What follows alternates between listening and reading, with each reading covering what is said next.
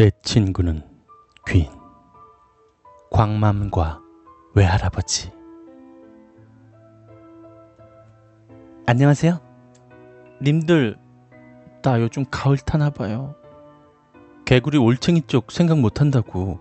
나 원래 애기들 별로 안 좋아했는데 요즘에는 아침 8시 땡 치면 무조건 창문에 매달려서 30분 내내 우리 동네 초딩 아가들 등교하는 거 쳐다봐요. 엄마가 어 너 그러다 동네에서 애 없어지면 네가 제일 먼저 용의자로 의심받아 얘 라고 하시며 걱정하시는데 어떻게 너무 귀여워. 광인이 그동안 애들을 물고 빨고 했던 그 심정을 이제야 조금은 알 것 같아요. 나 베이비시터나 할까봐. 오늘의 이야기 시작해 볼게요. 광희는 내가 평소 오빠같이 의지하는 천하무적 근육 어머니야. 근데 얘 성격이 워낙 프리덤이라서 친구로서 가끔 심각하게 감당이 안 돼. 똘 광기계의 지존이야. 내 동생도 광인 처음 봤을 때, 야, 광인 좀 모질하냐? 라고 사뭇 진지하게 물어봤었어. 내가 광인한테, 야, 내 동생이 너 모질이니? 라고 말을 전하니까, 광인은 오명을 벗겠다면서 내 동생한테, 흠, 구구단 한 판? 도전을 걸었던 적도 있었어. 이때도 좀 어이없었던 게, 꼬렉 구구단 대결이라면서, 광인이 29 하면 내 동생은 18. 바로 또 내 동생이 92 하니까 광인이 18 이랬어. 원래 구구단이 이렇게 대로받고 말로주고 하는 건가? 계속 숫자 앞뒤만 바꿔서 서로 대답하고 있어. 그러면서 지들끼리 아, 와 정말 숨막히는 대결이었어. 너 구구단 좀 한다. 응, 너도. 너는 정말 내가 인정한다. 참 사이좋은 바보들의 구구단 행진이었어.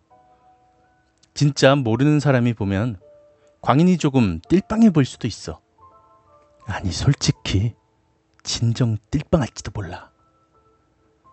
뭐 아마 전에 내가 얘기했을 거야. 광인네 어머니와 양 관장님께선 각자의 삶을 택하셨다는 거. 그래서 지금 머나먼 밀양 친정댁에 사신다는 거. 그래서 중학교 때부터 광희는 양 관장님과 살았고 광희는 양 관장님을 엄마라 쓰고 아빠라 부르면서 무럭무럭 자랐지. 내가 처음으로 광인을 존경해 본 게 광인도 분명 사춘기가 있었을 텐데 양 관장님이 광인을 올바르게 키우신 건지 누구도 원망하지 않았다는 거야. 오히려 자주 못 보고 지내는 엄마를 티 안 나게 그리워할 뿐이야. 그래서인진 몰라도 광희는 오지랖이 넓어서 엄마들이랑 좀 친해. 특히 우리 엄마랑 좀 친하고. 워낙 성격이 뭉실뭉실했던 광인이 우리 집을 제 집처럼 들락거린 이유도 있지만 광인을 안쓰럽게 혹은 기특하게 여기신 엄마께서 광인에게 유독 잘해주셨던 점도 있지. 그래서 광인도 우리 엄마한테 엄마! 엄마! 거리면서 잘 따랐어. 어떤 님이 전에 광인이 우리 엄마한테 왜 엄마라고 부르냐고 짜증 안 나냐고 물어보셨는데 그게 왜 짜증나?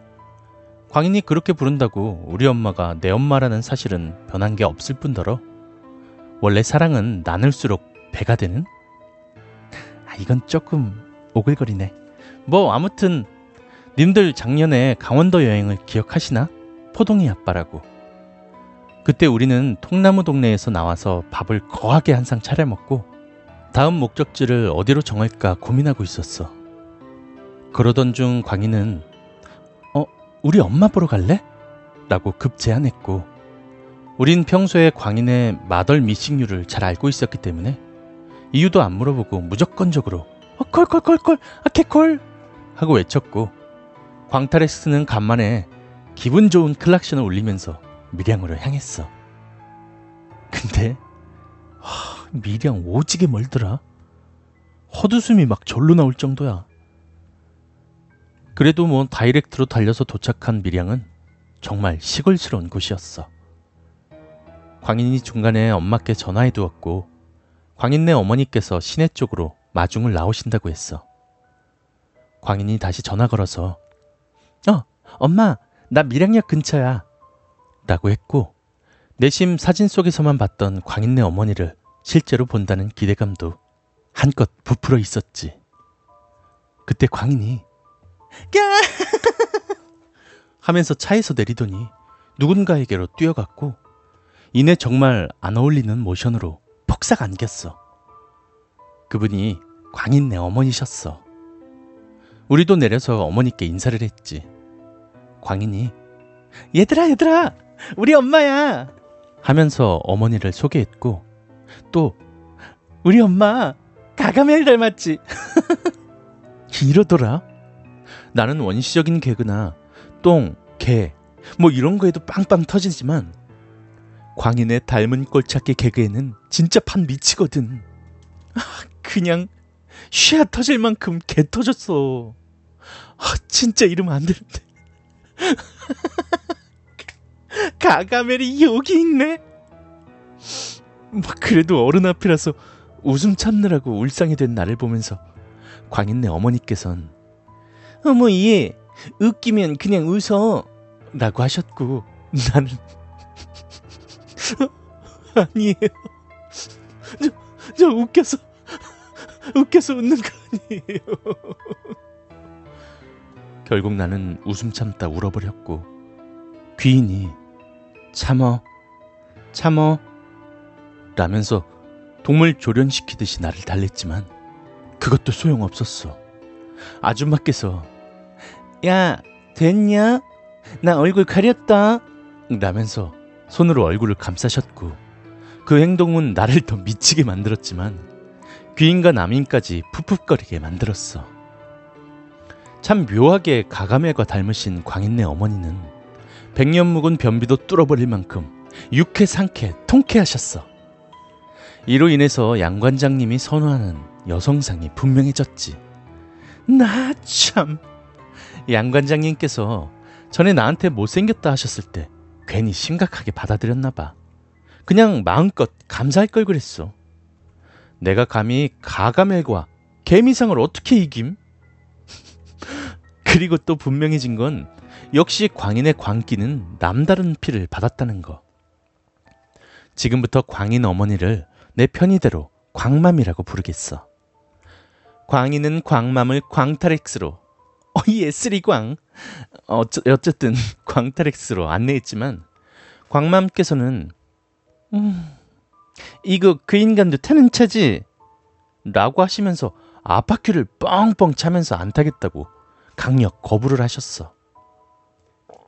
광희는 아 이제 내 차야. 내 거야. 차지 마. 라면서 광맘을 말렸고 난 이거 안 탄다. 라고 하시면서 광인 손을 뿌리치셨어. 광인이 아 저 저 저 저 속옷집. 알겠어. 이제부터 아빠 안 태울게 라고 했고 광인의 사탕 발림에 솔깃한 광맘께서 그제야 광테렉스에 승차하셨지. 그리고는 진짜 니네 아빠 태우지 마 라고 다짐을 받아내셨어.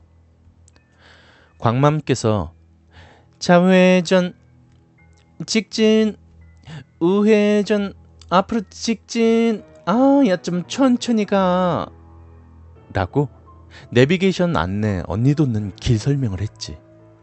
어느샌가부터 내 눈에는 광맘과 양관장님이 겹쳐 보일 정도로 두 분이 너무나 비슷하셨어.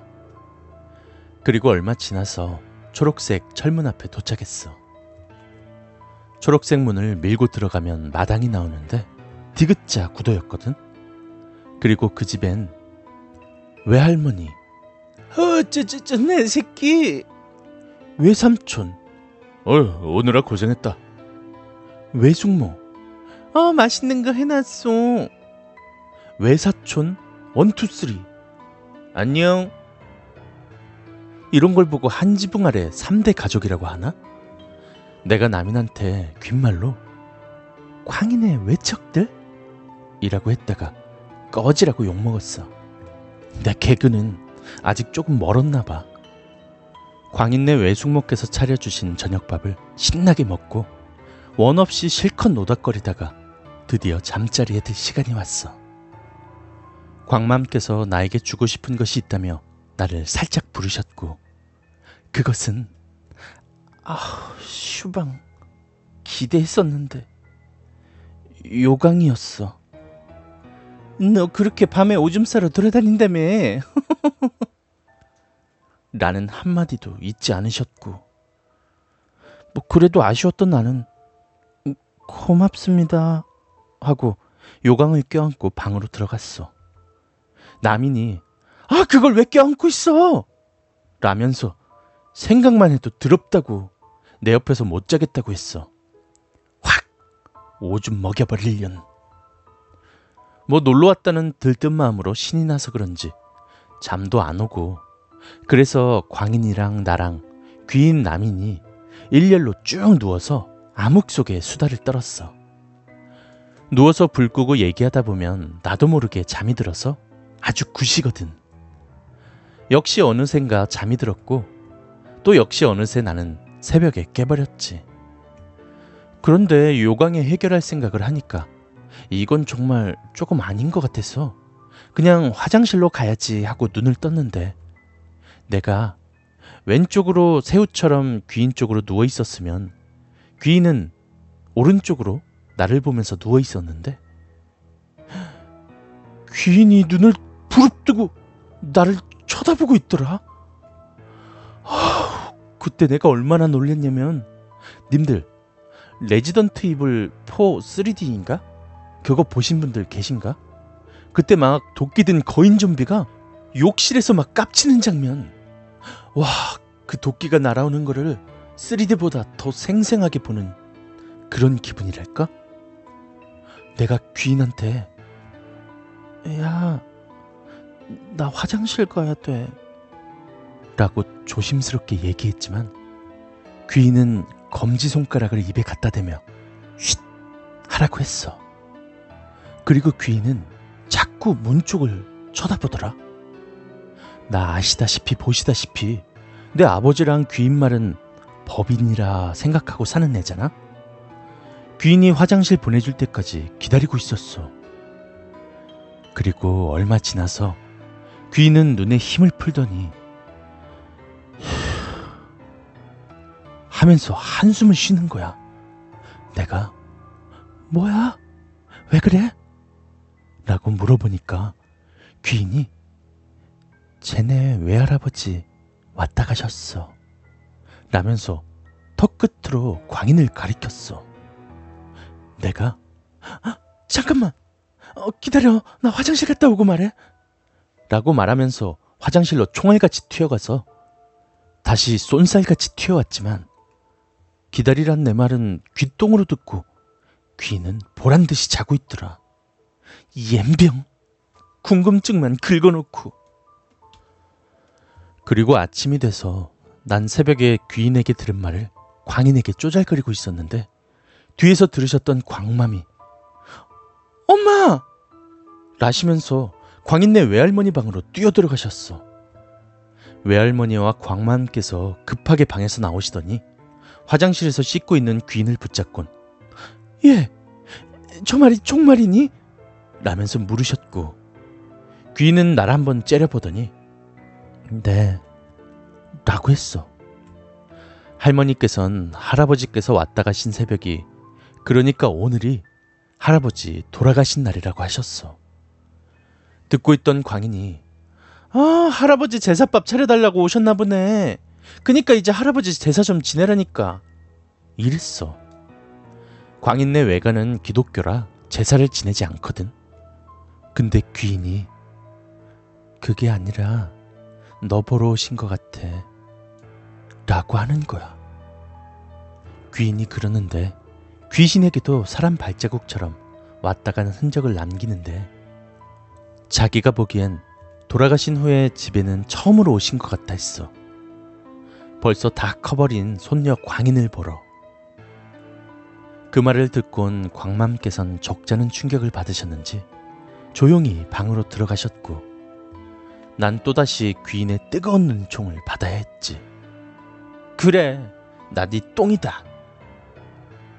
광맘을 대신해서 광인네 할머니께서 해주신 말씀에 그렇게 까부는 광인도 잠시나마 숙연해졌어. 광인네 할아버지께선 광맘네 여덟 남매 중에서 제일 아끼던 자식이 광맘이셨대.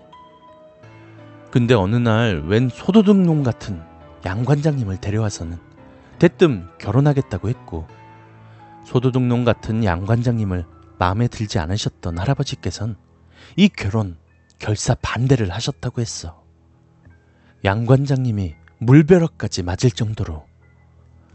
근데 그렇게 심한 반대에도 불구하고 광맘께선 양 관장님과 허락 없이 혼인 신고부터 하셨고, 아, 지금 이렇게 웃으면 안 되는데 잠깐만. 이 얘기를 듣던 광인이 아, 우리 엄마 리더십 쩌네 라고 했다가 할머니 효자손으로 등짝 맞은 게 갑자기 생각나서 여튼 결국 뱃속의 광인을 가져서야 결혼식도 겨우 하셨다고 했어. 서울과 밀양은 또 멀기도 너무 멀지만 체육관에만 집착하시던 양 관장님 때문에 생계를 책임지셔야 했던 광맘께선 결혼 후에 친정에 한 번도 못 오셨대. 고생하는 광맘을 보기 싫으셨던 건지 몰라도 할머니께선 종종 서울로 올라오셔서 광맘을 보고 가셨지만 할아버지께선 단 한 번도 서울에 오지 않으셨다고 했어. 그리고 그렇게 할아버지께선 돌아가셨대. 그래서 어쩌다 보니 할아버지께선 자식 중에 제일 아끼던 광맘의 딸. 그러니까 광인을 한 번도 못 보고 돌아가신 거라고 했어. 할아버지께서 돌아가시고야 광맘은 더 이상 양 관장님과의 미래를 지속할 수 없다고 생각하셨고, 뭐 그렇게 각자의 삶을 살기로 하셨던 것 같아. 아무튼 보고 싶은데 볼 수 없는 건 세상에서 제일 슬픈 것 같아. 뭐 이야기는 여기까지인데 님들 아, 나 이거 쓰면서 대추 씹어 먹다가 대추 씨에 이 나갈 뻔. 내 소중한 치아는 지켰으나 아, 혀 씹은 데미지가 아, 팀거야. 아, 이따 왕심리로 거북곱창이나 씹으러 갈래요. 더불어 김대리도 씹을 겸